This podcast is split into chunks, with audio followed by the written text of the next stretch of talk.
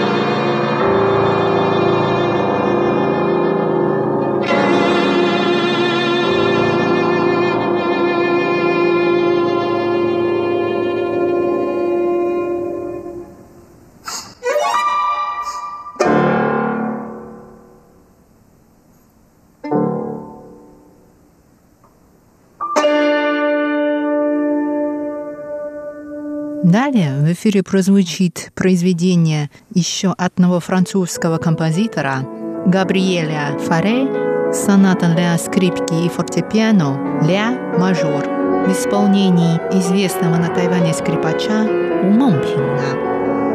На этом я прощаюсь с вами, дорогие друзья. Это была передача «Нота классики». До новой встречи в эфире. Всего доброго.